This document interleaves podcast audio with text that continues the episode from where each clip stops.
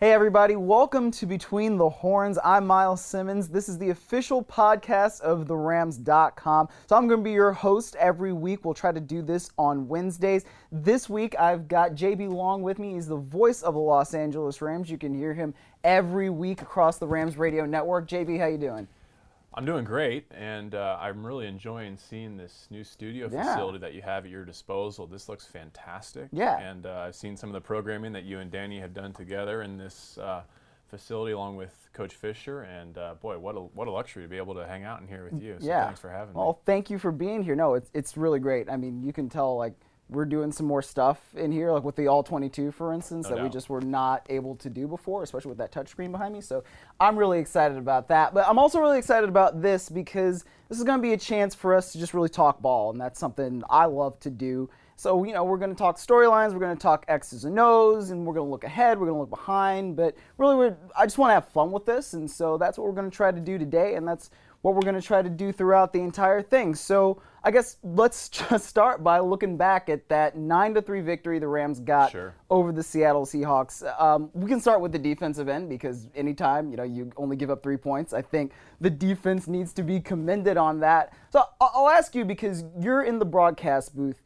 Can you get a sense of how a defense is really going to be good, you know, on any given day from the jump, or what is that sense for you?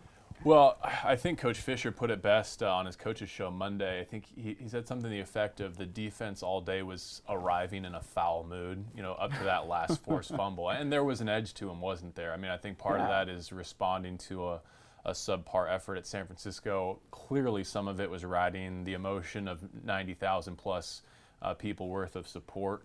Um, so yes, I, I noticed that right away. I thought Lamarcus Joyner was a big part of that. I thought he had an early impact, you know, in pass coverage, but also in running support. Uh, did a nice job, and thank goodness he put his Walmart career on hold for at least uh, one more season. Um, but the other part of it too is, you know, I think even in warmups, D'Marco Farr, our sideline analyst, noticed that Wilson was less than 100%. percent Mm-hmm. And as he took some hits from that heavy Rams defense, I think that became more and more apparent. And they they adjusted their scheme and their attack accordingly. And and he was a shadow of what we've come to know Russell Wilson as. Well, I, you know what I thought it was interesting with Wilson is just the fact that even if he is limited, when they when Seahawks get into that two minute offense, they can go and they can do whatever it seems like almost they, they want to do. I mean that that coverage that Troy Hill had on Tyler Lockett in that that first pass of that that went 56 yards in that two mm-hmm. minute drill.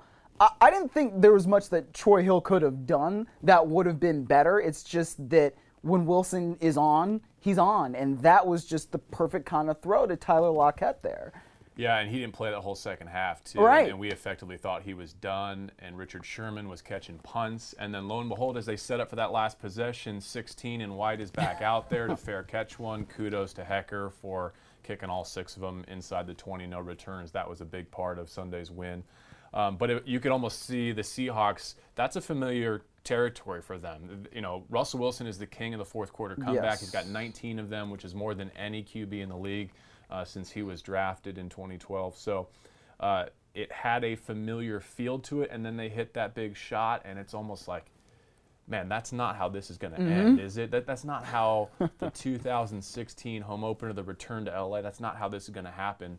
And then just a couple of snaps later, uh, it's elation. Yeah, exactly, and that's what happens when you get Ogletree and Barron coming together. I mean, what was your vantage point on that fumble? How did you how did you call it? What was that like for you to be able to call that? Well, appropriate in some ways that in a grudge match defensive struggle field position game, it's the defense that does win it, Oh, right? for It- sure. it's not Yeah. like the come from behind go ahead touchdown, which is not emblematic of how that game was played at all. It was the bone jarring collision Oh, uh, with Barron and Ogletree arriving. And uh, I felt great for Alec. I mean, let me start by saying his 90 yard sprint down to hand the football to his mother is a memory that I'll never forget. I'm sure he won't either in his family.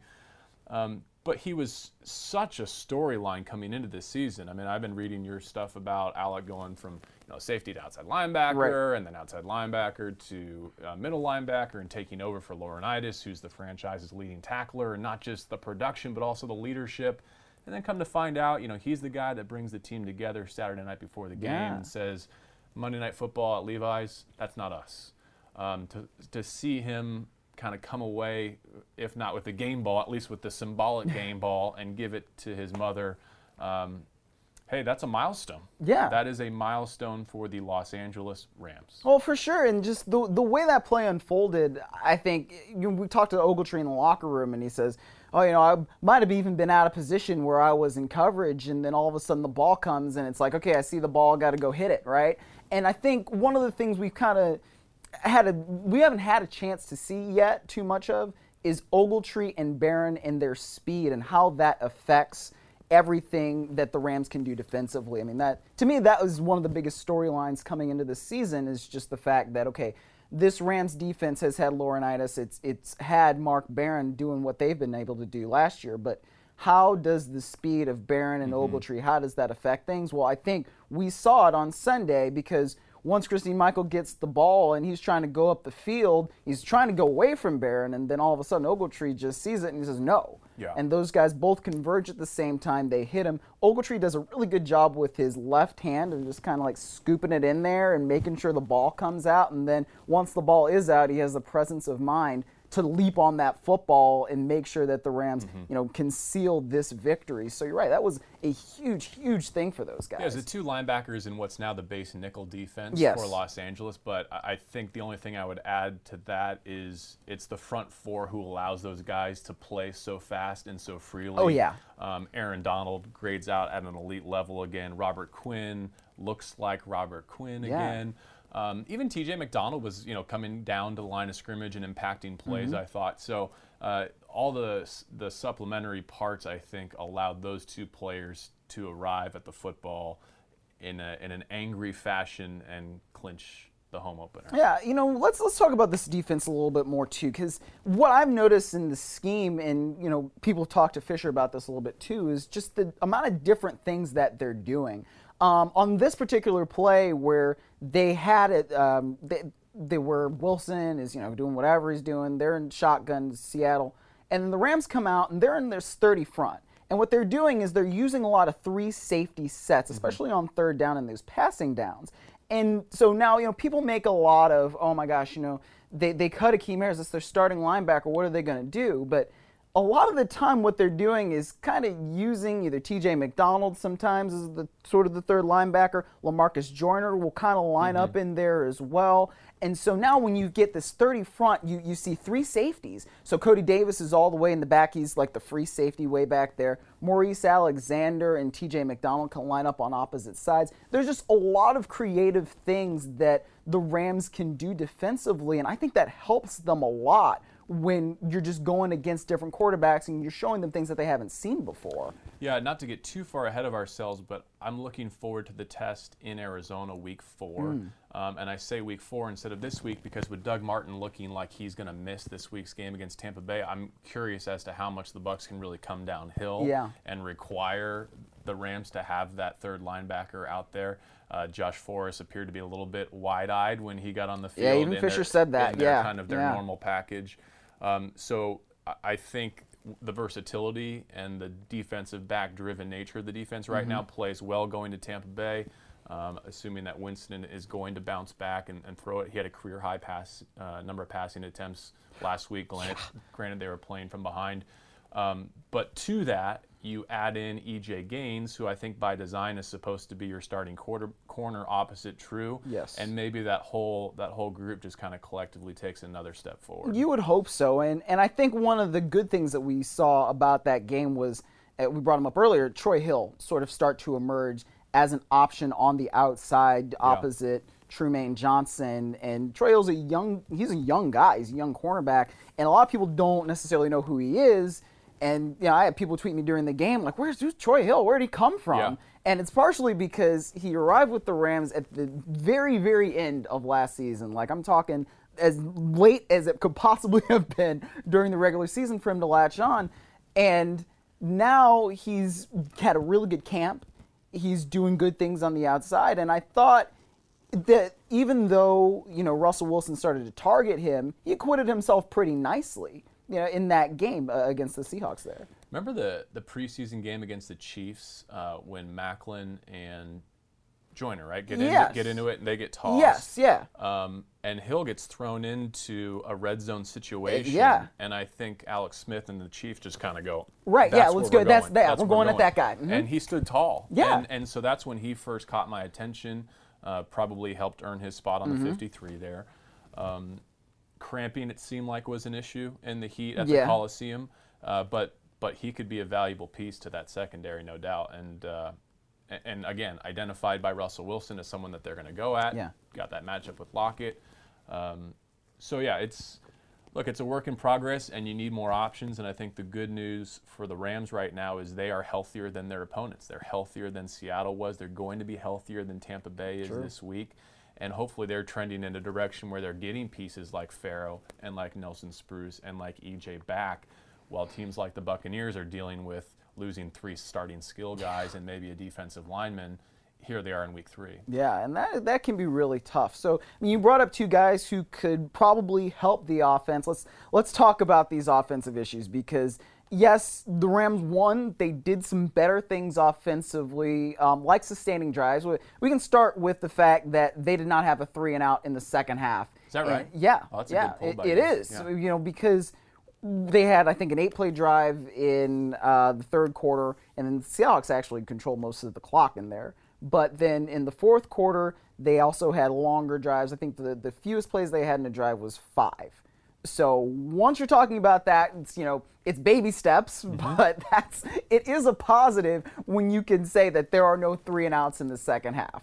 So we can start there. Yeah, I think one of those drives, it may even be the one you're referring to, started at their own five yard line. Yes. And even though points didn't come out of it, they got across midfield, they tilted the balance of field position, and I thought that was key to protecting their, their lead Absolutely. in the second half. One other thing I got to point out, and I hate to be like point the finger at the refs guy, but the Rams probably do have a touchdown to their credit if Richard Sherman gets flagged for pass interference in the end zone on the outbreak and Yeah. from Kenny Britt. Yeah. That was by every definition a blown call. Uh, if if he doesn't reach across the shoulder pad or whatever, Kenny probably makes the touchdown catch. And even if the flag comes down, it's first and goal, and Gurley likely plunges in. So, Yeah. Look, the, on the on the silver lining, no turnovers. I think was key. Um, Absolutely. but it's I think it's about staying on schedule, having fewer third downs, period, but also shorter yardage to go on third down.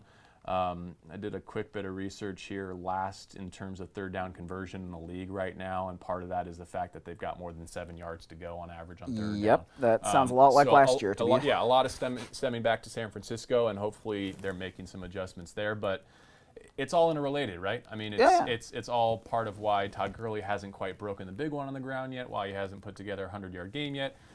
They need more offensive snaps. They need more third down conversions, and again, accordingly, they need more first down opportunities. Yeah, for sure. I mean, you look at what they did on third down in this particular game. They were three at twelve. You know, that's only twenty five percent. On the opposite side of that, and this is good for the defense. The the Seahawks were only four at thirty one. I mean, you look. It's it's funny. I put this in. I think five takeaways. You look at the stat sheet. There are so many similarities between the way the Seahawks played and the Rams played. It's like very very kind of scary. I don't remember seeing like third down efficiency, first down, like net yards rushing, offensive plays, all these different Yeah. things being so similar. And I think it just goes back to how the Rams and Seahawks just match up very well against each other and they know each other. Yeah, uh, Coach Fisher actually pointed to something that I thought was interesting, and he was asked to kind of comment on the blowout loss that Tampa Bay suffered in in uh, Arizona. They're calling it the debacle in the desert in, in the Sunshine State. Um, but he said to win against the NFC West, you have to have some level of familiarity with the division um, that Tampa Bay just didn't really have with Arizona, and he thought that was evident. So I bring that up to say that this is the other end of the spectrum, right? Right, the yeah. intimate familiarity that the Seahawks and the Rams have, and uh, I'm not surprised. I saw the comparison that you're talking about, the statistical like mirror image Yeah. Seahawks and Rams. I thought that was well done by you, and um, yeah, look. Short week going to Seattle later this season. You can already forecast what that's going to look Oh, like yeah. because of how this one went. Yeah, probably about the exact same, probably with some rain though. Instead of the, sunniness Yeah, and heat of Southern at California. least half the temperature and probably some weather. You're right. Yeah, for sure. All right, well let's get let's get back to this offense though. And I think one of the things you brought up that is true. What the Rams did not capitalize on the opportunities they had in the end zone. And so that, that play that you're talking about with Sherman and Britt, uh, Keenum said it after the game that he's got to get the ball there anyway because yeah. No matter what, you know, even if Richard Sherman does do that, well, if that's a better ball, hey, maybe Keenum, uh, excuse me, Kenny Britt is able to still make a play. And so, yes, uh, Keenum also said, you know, I like touchdowns, but I love winning. And so, yes, it's always better to correct after a, lo- a mm-hmm. win, excuse me, than it is with a loss. But at a certain point, the Rams just have got to be able to get into the end zone. And I think that's just the one thing they have to be focused on this week. Yeah, I, I tend to spin it positive. That's just my nature. Yeah. And I think, look, they're one and one, and they're going through a, a very difficult road heavy stretch of their season. And who's really had a great game so far on that side of the football? Yeah. Lance, Kenny. Yeah. But like almost nothing from Tavon so far. Mm-hmm. Uh, you know, Case has, has not rated well. Uh, they haven't got Gurley going. So you know, it's going to come. You know, whether it's like having to camp out in the end zone and just refamiliarizing themselves with that 10 yards of territory, like Jeff Fisher suggested his offensive uh, unit to do this week in practice. Um, look, maybe it's special teams or defense that breaks the ice. I mean, I wouldn't be surprised at all if in Tampa Bay, you know, it's uh, it's a kick return or punt return for a touchdown. Maybe it's a pick six. It, it's just something that's going to break the ice, and then I think they're going to start to flow. Yeah, I think so too. But you know, we still have seen some positive plays. Uh, we can talk about one of them. That that 44-yard pass down the field to Lance Kendricks. Yeah. I thought that was really nice. I thought it was a good play design because it, I thought it took advantage of the fact that the Rams do know the Seahawks very well because you know, Seahawks they're going to play cover three, and that when that top corner is matched up on Kenny Britt as he was, it basically signals okay, you're going to have this one-on-one matchup, right? Yeah. And once that happens, Kenny Britt's kind of like running him off and runs him to the inside of the numbers.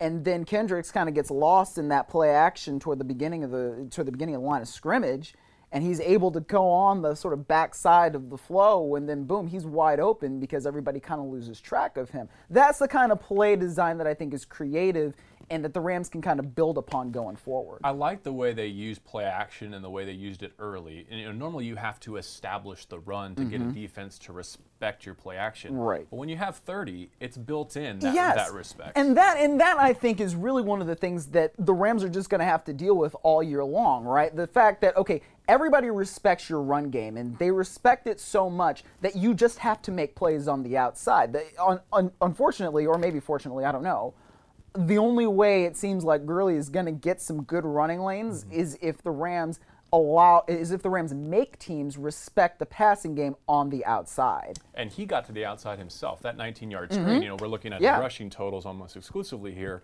but that was an area of focus for Todd going from year 1 to year 2 and that was one of the more dynamic plays of week 2. Um, back to Lance for just a second because with Cook moving on, I think a lot of the focus was on drafting Higbee mm-hmm. and he mm-hmm. looked like uh, what did Todd call him? Baby, little oh, baby little Gronk. baby Gronk. Yeah, right? yeah. And so you know he comes out, he has a nice week one of the preseason, and you can kind of see, you know, maybe less in the Rams got a steal here in the draft mm-hmm. and got an undervalued player. Uh, he hasn't sh- he hasn't shown up yet. He got the quick two yard catch at San Francisco, and instead it's been Kendricks who's really I think filled that void, and I think they need that from Lance, and they also need a second tight end to step up yeah. because if you want to throw over the middle in addition to playing the perimeter like you're talking about, it helps to be able to put, you know, two to one side or oh, one yeah. on each end of the line, and they're big, visible targets. Uh, so against you know taller defensive fronts like we saw from mm. San Francisco, we know Case isn't the tallest quarterback.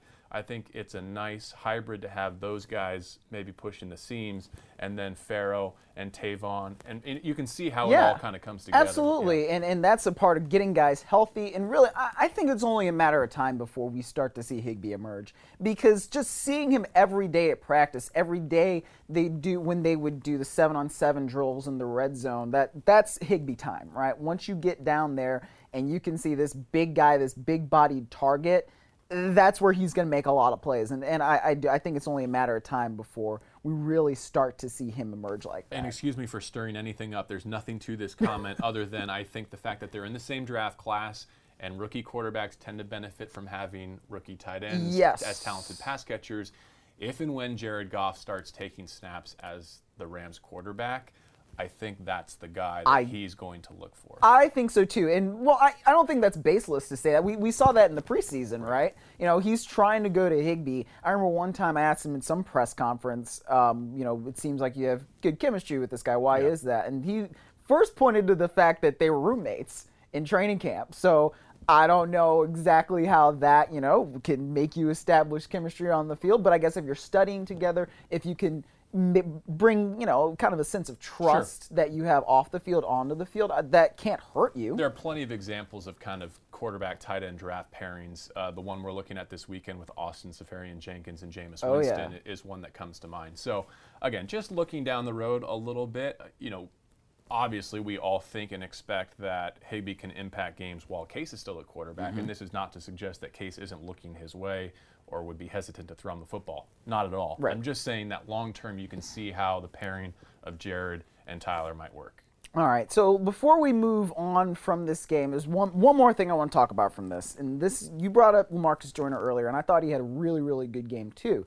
Um, one of the plays I thought was maybe the most impactful was when he knocked the ball out of Doug Baldwin, and it was third and ten. And they were toward midfield, and that's in the fourth quarter. And so, if he doesn't knock that ball out there, it becomes what fourth and good call. four, fourth and five, and who knows? Maybe the Seahawks go for it there because they're close to midfield. Maybe they get the drive going, and who knows? Maybe they score a touchdown and we get a totally different game. I think my back is still hurting on behalf of Doug Baldwin because of the hit that Lamarcus put between Yes. his shoulder blades. Yes, no question. And so, what with Lamarcus Joyner though?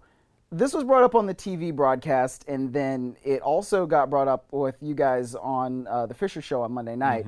Lamarcus Joyner's playing with a broken toe. Like that is very, very painful, and for him to be able to go out there and still do what he's doing, like that's very commendable.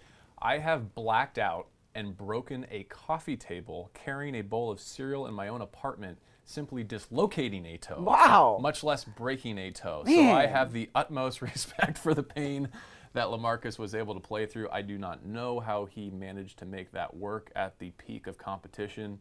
Um, but yeah, that's all the that's all I'll say about playing with a broken toe. Well, no, I mean that, that was my next question: was have you ever broken a toe? And if you, even if you have not, Maybe it was broken, but uh, all I got out of it was a spilt bowl of Cheerios and uh, and a new coffee table. All right, So- well, I mean, yeah, that, those things tend to happen. I don't know. I once, when I it was my 22nd birthday party, so I was in college, and This is already a good start. I well, yeah, and so you know, you're doing what college kids do. You're having a party. You're having a good time. We're playing music, and um, the Journey song "Lovin', Touchin', Squeezin'" comes on, Mm-hmm. and I love that song. I think it's an awesome song. Big Journey guy in general, or just that particular? Um, there are a few. There are a few good Okay. Journey songs that I really, really like. That, but that that's one of them. And so you know, when the Steve Perry goes, "Now it's your turn, girl, to cry," and then there's like a big boom, right?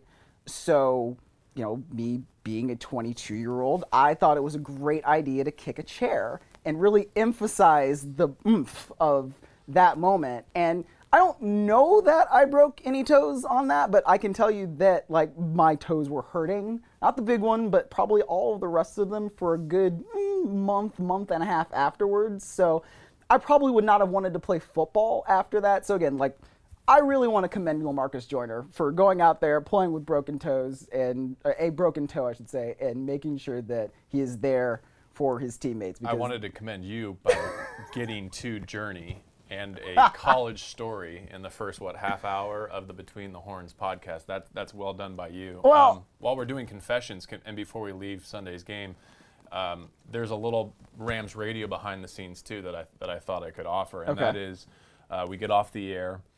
And I can just look at you know at our production team that they just have guilty kind of downtrodden looks on their faces, and I'm thinking, man, didn't the Rams just win the home opener? What's what's wrong with you guys? And they, they kind of said, well, JB, this happened during halftime. We are all having you know the chili dogs that the LA Coliseum is Yeah, known for.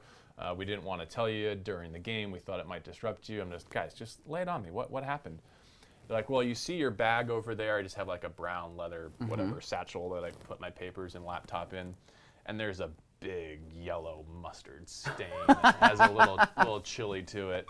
And I was like, folks, this could, you picked the best moment to mess with this bag because one, I don't care, and two, let's just enjoy the win. um, but subsequently, we have decided that every win this season should be commemorated by spilling some food or drink item on that bag, just so we can see by the end of this season what it looks like, and then whether or not someone in management will step up and replace it. Oh, there you after, go. After well, now you've So- put that out there publicly. So whoever is the big wig who's going to buy JB a new bag at the end of the season, Mm-hmm. Yes. please buy JB a new bag and buy me one too. And week three, uh, uh, you've been to Raymond James Stadium. You know Yes, that I have, uh, at least when I was there covering the Bucks, Bananas Foster Yes. is their Ooh, claim to yes. fame at oh halftime, man, I hadn't even thought about that. like no one Oh. even watches the like from the two minute drill on. Like everyone in the press just gets up and says whatever happens between now and Yeah. halftime, we'll figure it out, and they go line up for Bananas Foster. So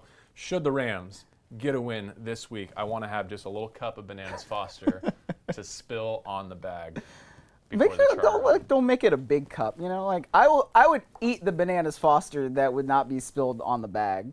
So a funny story about that. Like the last time um, the Rams went to Raymond James was in 2014. So this was like my second or third game covering the team for for the the website, and there was a big rain delay. And so it was either right at the end of the first half or at the beginning of the second. I don't remember, but they brought out the bananas Foster and that was my first experience with the bananas foster there and everybody was kind of like oh my gosh it's not halftime yet what are we doing but they brought out the bananas foster so they would keep the media at bay Let's hope we keep lightning and weather at bay this Yes, weekend because there's nothing more disruptive to a football game than than a weather delay. well I not was, only uh, that yeah I was in South Florida when uh, Skip Holtz, son of Lou Holtz, and the USF Bulls weathered several rain delays to beat my alma mater, Notre Dame, in the 2000. What would that have been?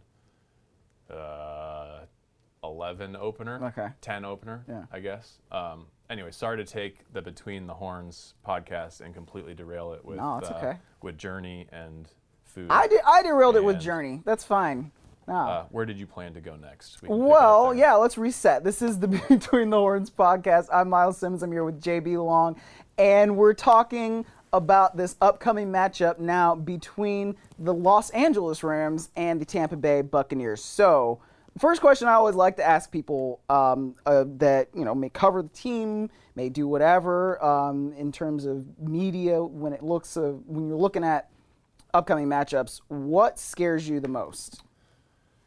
Well, I- I think it's Myles. It's just the pendulum effect of the NFL that we experience firsthand. You know, going from twenty-eight nothing at Levi's to nine-three at the Coliseum. Uh, the margin for victory and, and the margin for error is so so razor thin that any kind of mental, motivational, competitive advantage I think is so valuable.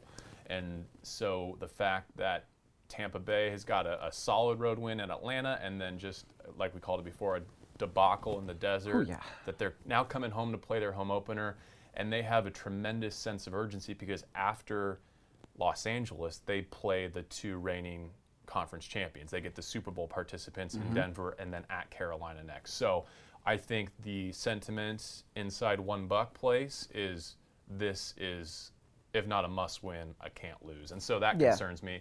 Just like when you get Jameis Winston coming off a five turnover oh, performance, you figure just by the very nature, this thing is going to swing the other way, which is not to say that it's going to be a win necessarily for Tampa Bay, but this that they're not going to have anything even remotely resembling the effort that they gave in Arizona. Right, yeah. I, I think the biggest thing with the Tampa Bay Buccaneers, and this is probably going to be this way for the next 15 years, is always going to be Jameis Winston. That guy can sling the football. And what I thought was interesting going back to last year's matchup between uh, the Rams and Tampa Bay, which was referred to um, by uh, Jameis Winston today on his conference call Sure. as the ketchup versus mustard game. It was colorful. It was very colorful, and mustard. You know, Team Mustard. You guys know on Twitter, I'm Team Mustard. So that was should good. have sponsored it. We if, if, if only the Pittsburgh Steelers had been involved. Yeah, exactly. But yeah, so Jameis, I, I think he's going to have a rebound game. There, there's no question about that. And one of the things I noticed last year from him is just his ability to make in-game adjustments. I, I think what the Rams did at the start of that was to show Jameis all kinds of different looks that he probably had never seen before. And Gregg Williams, obviously, uh, defense coordinator of the Rams, he does a really good job of that regardless. But you cannot keep Jameis down for too too long. Like this game that was against the Cardinals in week two, I think that was an anomaly just because of his ability to throw and his ability to bring teams back. Uh, Did you see um, that clip of him uh, that they had when he was at that Florida State game? I think in Week One when he was in the locker room. Did you happen to see that? No, he, he addressed the Seminoles. Yes, yeah. Okay, So no, he was in the locker room and he's talking to them, and I can't remember who the Seminoles were playing in Week One, but it doesn't matter. He he basically called them everybody out, and he goes, "We're not we're not puppies, we some dogs, man." And like that's just that's Jameis. And so when he's on the field, when he's able to use his crazy good leadership abilities. It's going to be a really hard. You're going to have a really hard time of keeping him down throughout the entire game. You were on the conference call out of town with him. Was it Yeah, this morning? yeah, was this I- morning. I read the, the quotes from that, so I'll just kind of read to you for this. It seemed like the trend of questions was related to Jared Goff being a number one pick. Yeah, and- it was, and which I think it- is weird, but it is right. what it is. I mean, obviously they're they're much different in terms of their style of Right. quarterbacking, but one of the I guess pearls of wisdom that he would indirectly offer Jared is one of the one of the priorities for him was winning over the locker room. Right? Yes. he's the number one pick.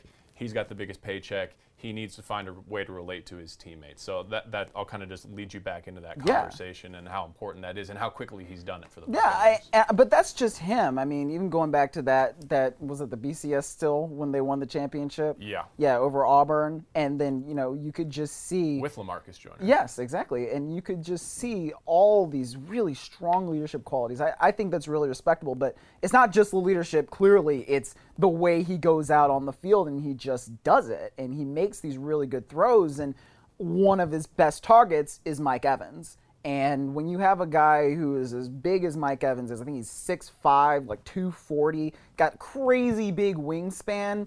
That's why you see Jameis Winston go after the or go to this guy as much as he does. I mean, if you look at last week, uh, Jameis Winston targeted Mike Evans 18 times. That's an incredible amount of targets for one guy over the entire game. And Mike Evans only ended up with six receptions, which is, I think, tells you the sort of incongruity of the way this matchup went. Well, and the fact that Patrick Peterson is an That elite, too. elite Yes, cover man. absolutely. Um, he had a, he had one of what four interceptions I think that Arizona Yeah. pulled down off off of Jameis. Um, you know, I think it was very clever of the Rams to go out and get Coty Sensabaugh specifically in the offseason to play against Jameis Winston because if memory serves, he had a pick six on Winston's very first professional It throw. was, yes. Uh, so I, I'm sure that Cody at some point during warm-ups will have an opportunity to maybe graze shoulders with Jameis and just let him know that he's in the building on Sunday. That's funny. Um, but yeah, Evans is a great piece. Uh, I think this week it's almost more about what isn't there for Tampa Bay. Uh, we talked, True. alluded to, I think the Doug Martin injury, and man, just across the NFL, what about the rash Oh, of injuries through man. two weeks? Uh, AD, Yeah. um, most notably uh, the, the quarterback situations in Cleveland and, and don't, New don't, England. don't remind me about that one. Um, anyway, but uh, two other injuries that I think are notable, and I, I did read that neither of these players practiced today, which is a pretty strong indication of where they're at in terms of uh, week three. Cecil Shorts, who's also instrumental in their return game, uh, is likely down, and then their kind of uh, downhill run blocking tight end Luke Stocker as well, also uh, injured in terms of a skill position player. So uh, this all kind of started with Jameis and what he's able to do. Uh, part of me is always concerned when a quarterback kind of comes into a game thinking that it's that it's his game to win Sure, or lose because yeah. because he does have that ability, not just throwing it but scrambling and picking up third downs. Uh, to kind of take that on his shoulders, take a team on his shoulders, and win a game.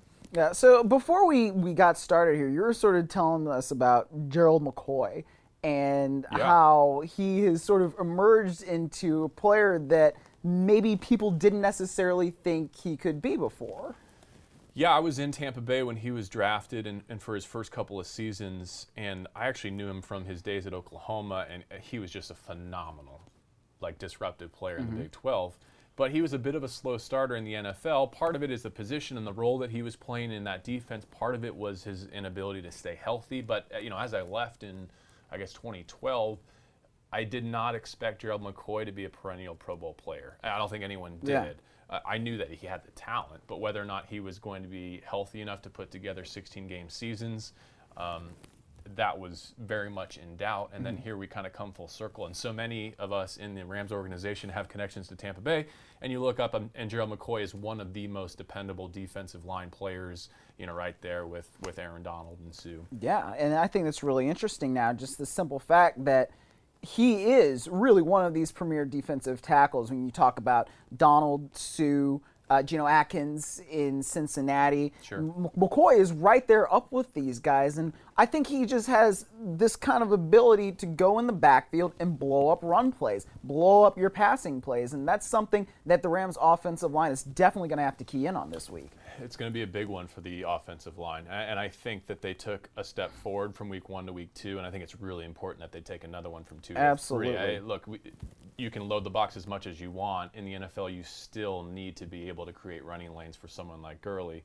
Uh, your, your question originally about what scares you about this week's matchup with Tampa Bay just brought something back to mind as we switch to the defensive side of the football, and that is they're one of three teams, I think, in the NFL that have not created a turnover yet. Mm-hmm. Again, back to the pendulum thing. Law of averages, they're, right? They're, yeah. they're they're going to be out for the football. That you know that their coaches all week long are drilling that into oh, them. Oh, yeah. We got to create more possessions. Uh, so it's something that going on the road again. I think the the Rams offensive players, the skill position players in particular, need to be really cognizant of. Well, yeah, especially with um, Mike Smith, who's now their defensive coordinator. Of course, um, Tampa Bay has got sort of a new coaching staff, but also sort Yeah. of not a new coaching staff, which is interesting because uh, Dirk Koetter, who is their head coach now, he of course was the offensive coordinator last year, and then For they Lovie. yes for Lovie Smith, who they parted ways with. Lovie is now in Illinois, right? Is the head coach? Correct, Chambana. Yes. Yes, and so now what they've done is they got rid of Leslie Frazier on the defensive side of the ball. I think he's the secondary coach now in Baltimore. You bring in Mike Smith, who uh, Koetter had some familiarity with because they were on the same coaching staff in Jacksonville, and then also I think um, Mike Smith brought him over to Atlanta, and they were working together as well. So these guys have familiarity, and that's one of the things Mike Smith is a good defensive coordinator. He doesn't necessarily have the pieces that he's had in other places. They're still a pretty young group. Uh, middle linebacker, 58. Gosh, and now his name escapes me. But he's another one of those Kwon guys Alexander? who's He's a Kwon beast. Alexander. Yes, he Tied is. for the most tackles in the NFL. Yes, and he's he's a good young linebacker. He's a good young piece for Mike Smith to build around down there, and he is going to be one of those guys that's going to be matched up with Todd Gurley, presumably, because you know when you get Right. that middle linebacker, you can get that running back. They're going to have a lot of collisions. And he's one of the biggest, if not the biggest, reasons why Tampa Bay opponents are only averaging three yards per carry on the Mm-hmm. ground, and that's the Atlanta Falcons, and that's a very good stable of running backs in Arizona Yeah. uh, that they've played so far. Yeah, you know, that game obviously did not go as well as they would have liked in Arizona for Tampa Bay, but they did make some good plays. They made some impact plays, and I think Alexander definitely made some as well. But just to go back to that nugget, like Arizona's dominating that game. I mean, Right. they're just pounding it, you know, from a big lead, and the fact that you know the the season average through two games is still just three yards, third lowest in the NFL in Mm-hmm. terms of run against average by Tampa Bay. I think shows, and you you've correctly identified the two kind of spine pieces there, Gerald and Kwon. yeah. yeah, it's look. These are the kind of challenges you. You want right, like when you're when you're identifying an area of weakness in your offense that you're trying to improve week to week. You don't want to go you know, trample someone who just can't can't handle that aspect because that gives you false results. This will be a really good precursor, I think, for going back into the NFC West in Arizona in Week Four. Absolutely. So let's let's talk a little bit about um, some of the Rams injuries because we had some good news come out of. Um, I guess we'll call it Rams Park now. I don't know really what Rams headquarters up Is that Cal Lutheran? Is, is that what it is? I don't know. I'm I'm Yeah. dubbing it Rams Park now. So Have you taken well. Have you taken a hike or a jog up the hills behind when do you think I have time to do Uh, that? yeah, I, I, it was it was it, it was something I had hoped to do today, so I was just going to pick your, your brain if you had done that. But Yeah, uh, no, it's yeah. very picturesque up there. I like it. It's cool. no, it's it's a great setting. Uh, the field is kind of settling in the facility. Yeah. Uh, you, you have a great amount of respect for what the personnel, the players, the coaches, the staff have done in the last several months. Oh, yeah. adjusting to again new surroundings. For sure. So let- let's get back on track here with these these injuries. Um, Nelson Spruce, Pharoh Cooper, EJ Gaines had some good news come out about those guys. Um, I guess Monday it was when Fisher was at his press conference and he said that there's a chance for those guys to get back on the practice field this week, not necessarily guaranteeing anything about their game availability, and we'll know that probably more um, on Friday. But it's just good to see those guys start to get back in it because, as you said earlier, you know, EJ Gaines is really the starting cornerback for this team, and he hasn't played a game now in a really, really long time. We're going all the way back to week 16 of the 2014 season. And when you have Pharoh Cooper and Nelson Spruce, those guys are guys who can be really good contributors to the offense and help improve there. Yeah, if they're up for this week, great. Um, if they're able to just get their feet wet and kind of knock off some of that rust, so much the better. I mean, Pharoh has not played a lot of professional football, right? Right. Let, us yeah. face it. Um, even with his limited availability in the preseason, Nelson Spruce, even to even a greater extent. Yeah. And you've mentioned the time lapse for EJ, but I think ahead of the receiving corps in Week Four at Arizona, and and it, I think that's the one you really need EJ Oh, yeah. for. Um, and then I, I really like the roles that Nelson and Pharoh can play in this offense. You know, I covered Nelson in his time at Colorado. He's the Pac-12's all-time leading receiver, as we know. I was not the least bit surprised that he carved out a niche for himself on this 53-man roster, despite playing parts of what just two quarters in the preseason. Yeah. Uh, he's someone who's precise, who's driven, he's motivated. He doesn't put the football on the ground, and I think he's someone who can just elevate, you know, the the whole receiving corps Yeah. for Los Angeles. Um, and then Pharoh, I mean, I don't even really need to say anything. It- The look in the eyes of the coaches who work with Pharoh Cooper and the possibility of him coming back, trust me on this one, that says all we need to know about his potential. I agree, and it's funny, you know, talking to Pharoh in the locker room on Tuesday after practice. Basically, he he he's ready. He feels like he's ready to play, but he knows why he is not able to play yet. Because you know you're in that stage when you're injured and you think, man, I'm I'm ready. I'm ready to go, and I think that's where he is. But at the same time, it's you're probably not completely healed yet, and so you've got to sort of temper that and temper everything. But he said it's particularly frustrating for him when he sees guys working every single day. These are his teammates, and he's not out there. I mean, for him and and Nelson Spruce, really talking to him, both of those guys, said that they've never really had to deal with being injured before. And so when you're hurt like that and it takes you out for what's your first training camp into your first regular season, I imagine that's pretty tough mentally. Yeah, I just kind of go back to the fact that that whole room needs to be more competitive. It Oh, needs yeah. to be elevated. Uh, It's no secret from where they were last No, year to this year to have some new uh, pieces join that group and push the, the whole entity. I think is is necessary. And you can't talk about the injury to Coop without remembering the play that led to the injury for Coop, which uh, is probably one of the greatest catches in the 2016 NFL preseason that he made in Denver. So. Uh, if that's a sign of what's to come, I, I think it's worth forecasting when he might be back on the field. Absolutely. All right, so let's let's sort of start to wrap things up here a little bit, at least previewing the game. What are some of the things you would like to see from the Rams offensively and defensively? I just I'd like to see him grab an early lead again. I thought that was was critical. You know, getting the football after Seattle deferred and taking it down the field, getting Case some rhythm throws. It just it allows you, to, I think, to come out and run the scripted portion of your game plan without really being concerned about you know field position or, or what the the opposing offense did early and how that impacted the score. Um, I would love to see the Rams get the first possession and kind of establish that again, um, and then uh, uh, playing from the lead because I think that gets Gurley more carries. Yes. And I really think he only needs, we're talking about three or four more carries per game than he received against the 49ers Mm-hmm. or the Seahawks before the two, the three, the four turns into six, eight, ten, maybe 30 in a touchdown. Yeah, yeah. No, I agree with you there. I, I think at least for the offense, you got to get some stuff going in the passing game because you know that no matter what, and this I think is again is going to be with every opponent, they're going to come in and they're going to say we're not going to let Todd Gurley beat us.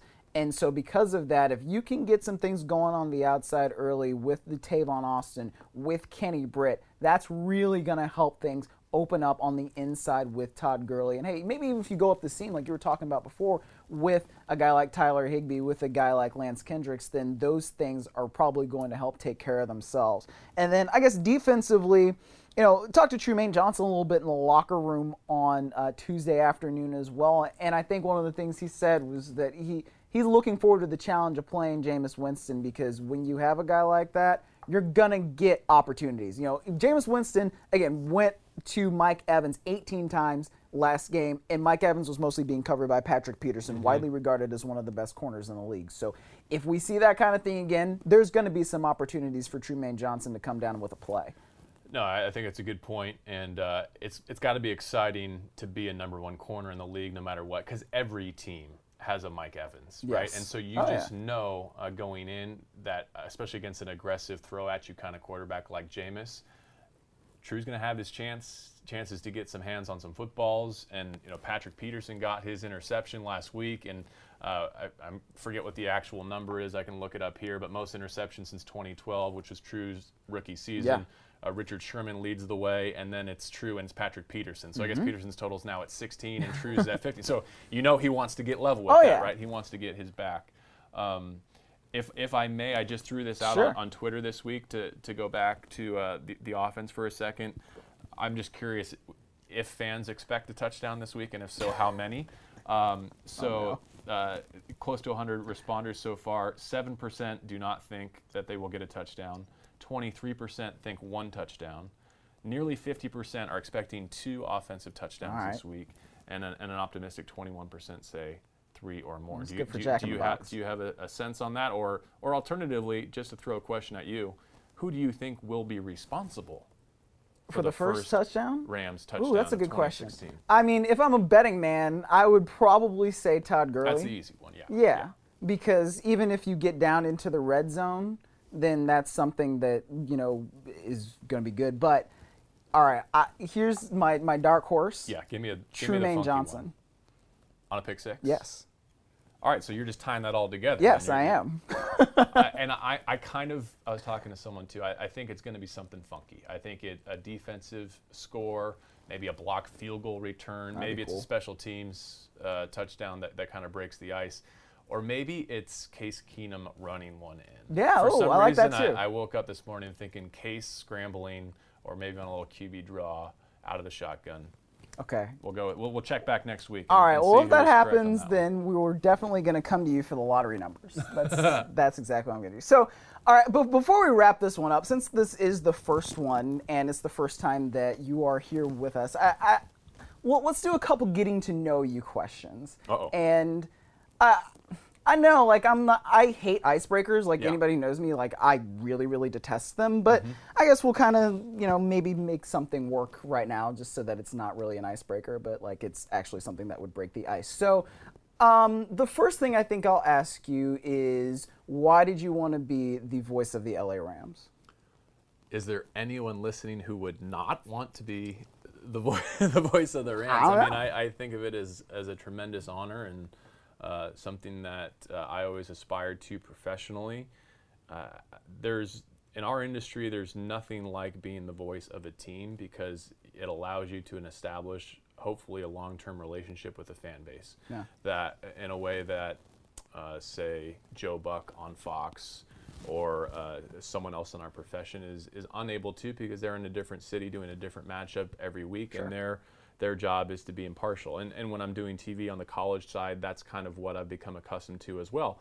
Whether you win or lose, your dinner tastes the same. Um, and and there's something about that that's nice and that's comfortable.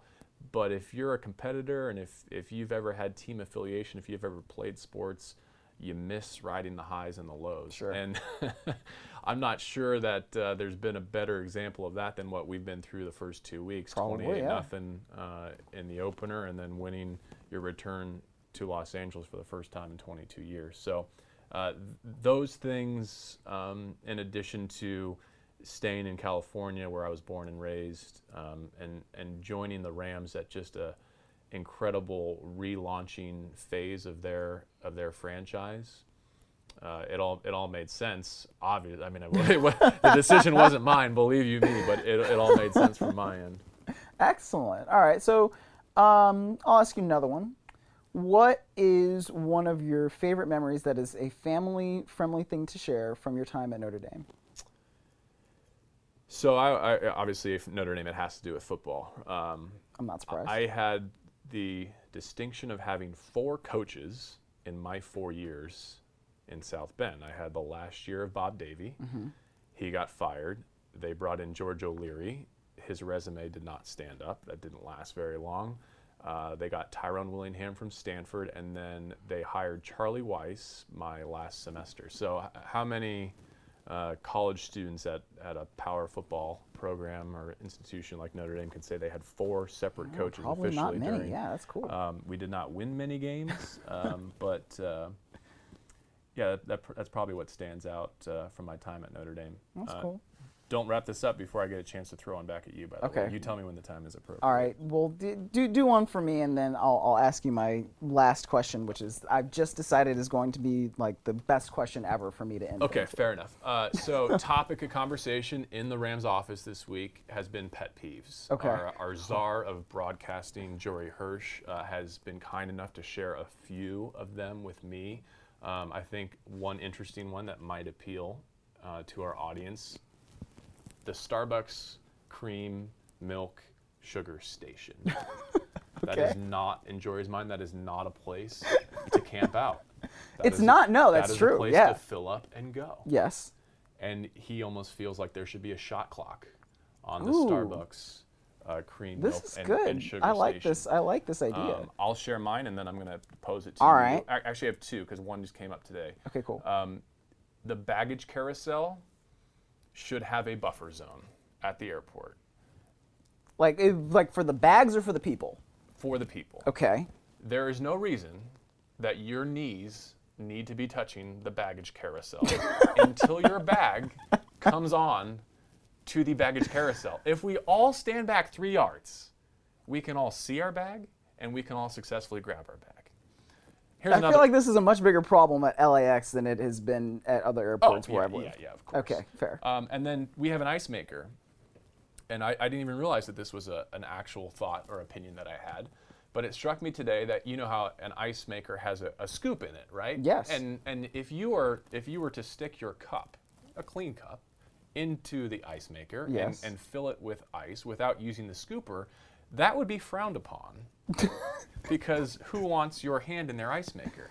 But it struck me as odd that we're all okay with putting our hand on the scooper and then throwing the scooper back in with all of the ice forever. well, there's a place that the scooper is supposed to be. yes. There's there's a like a I don't I want to call it a handle, but that's not what it is. It's like a spot there in there that is a little. It's surrounded by a metal thing. As we now tell all the people that what how, But fair, how fair things warning. work at the Rams fair, office fair here. warning to our fellow our fellow employees. I do not know where that little metal thing Oh, is. Oh so you're the culprit. so there you So yeah, it. so we're going to Okay. talk about pet peeves. My pet peeve is people who go. use the ice maker and don't know how No, to no, use no, the ice Don't, maker. don't fall back on that one. Surely the Between the Horns podcast deserves an original pet peeve to help get, Oh, I have a lot of pet peeves. Um, mm, man, this is harder than I would think it should be.